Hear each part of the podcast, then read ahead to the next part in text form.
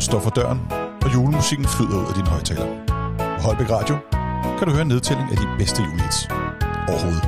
I alt. Altså allerbedst i verden. Eller, det er faktisk bare, hvad jeg synes. Og i dag er det blevet den 4. december, og dagens love handler om mad. Noget vi egentlig bruger uforholdsmæssigt meget tid på i julen. Altså vi spiser jo hele tiden. I dag skal vi høre en sang, der handler om ris kogt i smadder.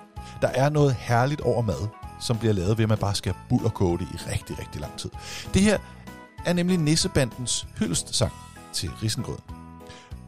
Og er der egentlig særlig mange, der laver risengrød bare for risengrødens skyld, eller er det primært for at have lidt tilbage, så man har en undskyldning for at lave risalamang? Jeg er mest på risalamang, jeg siger det bare. Nå, lad os da prøve at høre Nissebanden med det risengrød.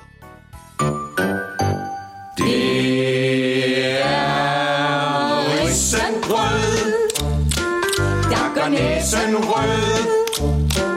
Og kanel bliver strød, det gør skorpen sprød. Grød skal være blød og ikke tør.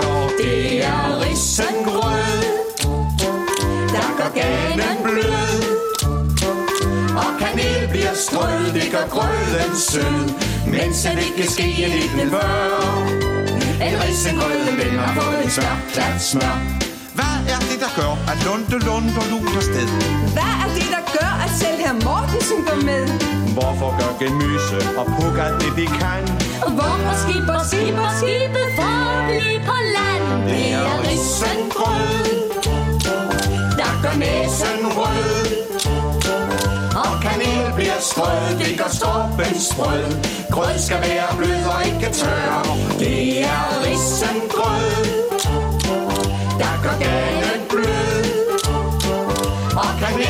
strød, det gør grøden sød. Men selv ikke ske en lignende før. En risengrød, den har fået en smør, klat smør. Hvad er det, der gør, at Lunde Lunde luner sted? Hvad er det, der gør, at selv her Mortensen går med? Hvorfor gør gemyse og puk alt det, de kan? Hvorfor skipper, skipper, skibet for at blive på land? Det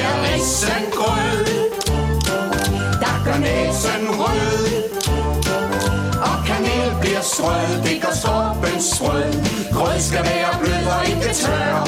Det er risengrød, der gør ganen blød. Og kanel bliver strød, det gør grøden sød. Mens det ikke ske i ikke før. En risengrød, den har fået en smør, klat smør.